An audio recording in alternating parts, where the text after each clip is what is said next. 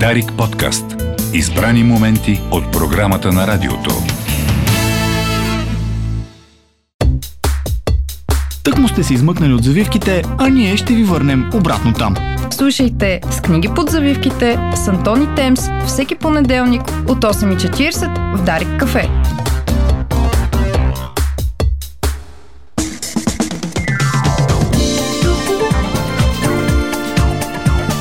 Стана 8.43 минути. Добро утро, България, където да си. 18 април понеделник е. В студиото с колегата Райчев посрещаме Темс и Антон с книги под завивките. Добре дошли. Весела Добро коледа. утро. Да, весело. Ама сега с книги под завивките очакваш се да бъде така снежно времето, то се промени в последния момент. Слава Богу, че се промени. Искрено завиждам на хората, които в момента все още са под завивките. В понеделник сутрин в 8.40 имат възможност да си хванат една книга, да си стоят на топло. Ама, такова е. Да. Ние ще ги топлим с идеи. Тези, Сега. които не са вкъщи под завивките. С една идея всъщност. Идея, да. Е, само една слушам, ли? слушам. Само една е. Ще е една идея, обаче така много... Не, не, първо, За- сега това, което носиш ти, да кажа на нашите слушатели, особено на тези, които много харесват а, руската гледна точка и пропаганда, че ще им представим един предател на съвременна Русия в официалния списък на предателите интелектуалци от Руската комисия по надзор на Нанци Штоси. Сериозно ли? Това не го знаеш. Съвсем официално Дмитрий Глуховски е поставен като а, главен предател, наред с още други хора, които са против руската а, тотална война и агресия в Украина. И помагат за дезинформацията, нали така? Альтернативните факти. Е, е, Тази книга е руснаците наричат Да, да, да, мненията да. на тези хора дезинформация. Да. Да, да, Да, точно, да. да. А, днес ще си говорим за Дмитрий Глуховски, а, наистина един от а, хората, които застанаха най- остро срещу политиката на, на, на Русия в момента, спрямо действията им в Украина, но книгата, която представяме днес от името на... Всъщност Антон ще я представи по-подробно, ам, разказва именно за, за Русия. Всъщност за една альтернатива не знам дали е альтернативна Русия или Русия на бъдещето. А, така че неговата гледна точка е много интересна. А, когато аз а, реших да си припомня някои неща около Гуховски като факти, ми стана много забавно, че в Википедия в момента актуалната информация, е, че той живее в Москва. да, и аз това прочетах. Аз не съм сигурна, че това, Не това би сигурен. било възможно. А още 2019, когато той ни гостува тук в студиото на Дарик Кафе, бяхме с многовжаемия господин Дюзев. Той си каза, че живее в Барселона и мисля, че продължава да, да живее в Барселона. Иначе... Едва ли ще, ще, ще живее. Поддържа си инстаграм канала, току-що го последвах, 200 000 последователи има а, и е препоръчва на своите м, хора, които го следват, а, да си пуснат VPN канал, има е пуснал. И един от предпоследните му постове е за спрете войната а, и признайте, че а, това е против целия против хората в Русия. Тази война е против хората в Русия, която е срещу украинците. То не е само войната, защото Гуховски Тоест- още преди тази война имаше ясна позиция за случващото се в Кремъл. Е, тук седеше на твоето място и аз го питах какво ще кажеш за Владимир Владимирович Путин. Той какво каза? И той каза по-добре да замълчим. А, в смисъл, ще, каз, после ми каза извън ефир, ще да кажа много лоши неща и може би щяха да... Нямаше да може да се върне в Нямаше Москва. да може да се върне Дори в да Москва, иска. да. А той едва ли иска. Днес си говорим за книгите му, защото, защото вече са две граничен пост. Историята на тези книги на Глуховски всъщност започна по един интересен начин. Граничен пост оригинално беше всъщност аудиосериал. Така се появи първоначално, след това беше издаден под формата на книга, а сега се появява под формата отново на книга, хартиено издание, Граничен пост 2, продължение на, на историята. М- тук, в Граничен пост, нека припомня само на слушателите, които не са запознати с Дмитрий Глуховски и неговото творчество, че това е автора на поредицата Метро. Метро 2033, 2034 и 2035. Тази прословута трилогия, която след това се прехвърли и в а, сферата на игрите. Там той продължава да твори, пише сценариите на игрите. А, та това е Дмитрий Глуховски, а в Граничен пост той хваща така позната линия, т.е. една дистопична Москва, една дистопична Русия като цяло, пардон. Не знаем точно какво се е случило в подробности, но в неговите книги, и отново предупреждавам, скъпи слушатели, няма да ви издадем нищо толкова важно, че да ви развалим удоволствието. В неговите книги Русия е разпокъсана. А, властта е концентрирана в Москва и нейните покрайнини. Всички извън тази област са наричани метежници. В а, Москва технологиите вече са нещо от миналото. Спомням си как в първия граничен пост една от героините се държеше за своя стар а, смартфон и не искаше да го пуска, макар че той вече е, например, на едно десетилетие. Тя няма къде да го поправи, няма обхват, няма с кого да говори по него, защото тези комуникации са прекъснати в Русия, но тя си го пазеше като спомен за хубавото минало. И докато Русия е изолирана, докато Москва е изолирана, света продължава да си се развива както обикновенно. Контрабандата показва това на героите в, в Москва, но те нищо не могат да направят. Защо? Защото режима им казва, бе, няма. Ние сме правите, всички други грешат, всички други са срещу нас. Кога е писана книгата? 2020 и... А, аз продължавам с 2023. Сега писана е преди 24 февруари, нали така? А, Да. Е, Да, сега, писана това, е, е, това имах като предвид. продължение на аудиосериала. Всъщност аудиосериала мисля, че нари, а, наличен в Storytel, но не и българското. В Польша, например, е полски, налично да. пол, полския Storytel. А, предполагам, че предстои да излезе и на български язик като, като аудиосериал. А, този път се случи обратното. Книгата реално изпревари аудиосериала. През 2019 повода да се срещнем с него беше всъщност точно излизането на аудиосериала. А, аз искам да те допълня само, че с граничен пост а, Глуховски се завръща към тази антиутопична линия, която започна с метро 2033, 34 и 35. А след това той направи няколко рязки завоя. Имаше един сборник с разкази, разкази за родината, които бяха много остра сатира, отново спрямо а, руския модел на управление, а, но Честно казвам, тези разкази бяха доста приложими за някои а, събития от българската действителност. А, текст, който си беше чист трилър.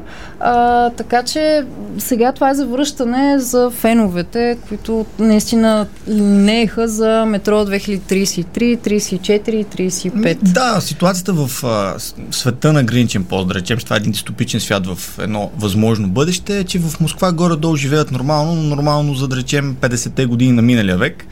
Докато навсякъде около столицата, в граничните постове, равно, които пазят държавата, хората живеят на консерви, а, често и без електричество, мисля, а, на Говорим За генератори. канализация, вероятно. Да, в едни ужасни условия. Всеки мечтае нали, да се върне в столицата, да живее там този царски живот. И наистина в тази Москва отново е нали, на лице е монархия, защото един човек е станал монарх, станал император. А, според легендата е станал монарх благодарение на чудо. Направил е чудо, за да спаси Москва от метежниците. Истината е малко по-различна, но разбира се, властта не харесва истината, когато тя се удря с официалната версия и това е една от линиите, които книгата разказва. Тя обаче и разказва през едни обикновени герои. Един от главните герои в Граничен пост 2 е обикновен казак който рязко е повишен и рязко е изпратен към един от граничните постове. Той всъщност е изпратен към граничния пост, в който се развива действието на първата книга, на граничен пост. Изпратен е там да разследва какво се е случило. И, му, и получава ясните заповеди. Отидеш ли там, стреляй. Не дей да говориш с тях, не дей да ги слушаш, стреляй. Което дори за един войник е твърде м- крайна заповед, когато става дума все пак за руснаци. Той е руснак и отива при руснаци и първо решава да разбере какво се е случило и там лека по лека започва Глуховски в тази книга да разплита мистерията на целия свят на граничен пост. Какво се е случило? Тази книга дава много отговори на въпроси, които първата зададе. И на мен лично това много ми хареса. А всъщност граничен пост 2, понеже говорим за граничен пост 2, а, може ли да се чете от хора, които не са чели граничен пост 1? А, добър въпрос. А моята теория е, че да. И ще изходи от тази гледна точка. Аз не си спомнях много от първия граничен пост, признавам си. Някои от персонажите, като ги видях да се появяват тук, това е лек спойлер, че някои персонажи от първата книга все пак се появяват, се изненадах и казах, да бе, тия са ми познати, чел съм ги някъде. Но Граничен пост 2 може, според мен, да се чете спокойно, защото тя действа едновременно като предистория и като продължение. Ама нещо припомня ли в началото на книгата? Не, за, това е много интересно. Първата за граничен пост. Първия граничен пост, това отново не е спойлер, държа да го, отбеле, да го отбележа. М, Първият граничен пост се развива наистина на един граничен пост, Яро- Ярославски граничен пост. Ние гледаме героите там, какво се случва с тях. Ние за столицата само чуваме, ние не виждаме кой управлява, не знаем какво се е случило. Тук действието започва в Москва. Ние веднага се, разбираме какво се случва в Кремъл, кой е императора, а, както нека това е литература, нека подчертаем приликата с действителни лица и съ- и събития напълно случайно, но императора е нисичък, оплешивящ мъж. А, М, Ама трудно плешевяващ. лекичко. Е трудно, защото с а, на хирургични намеси може да се направи всичко.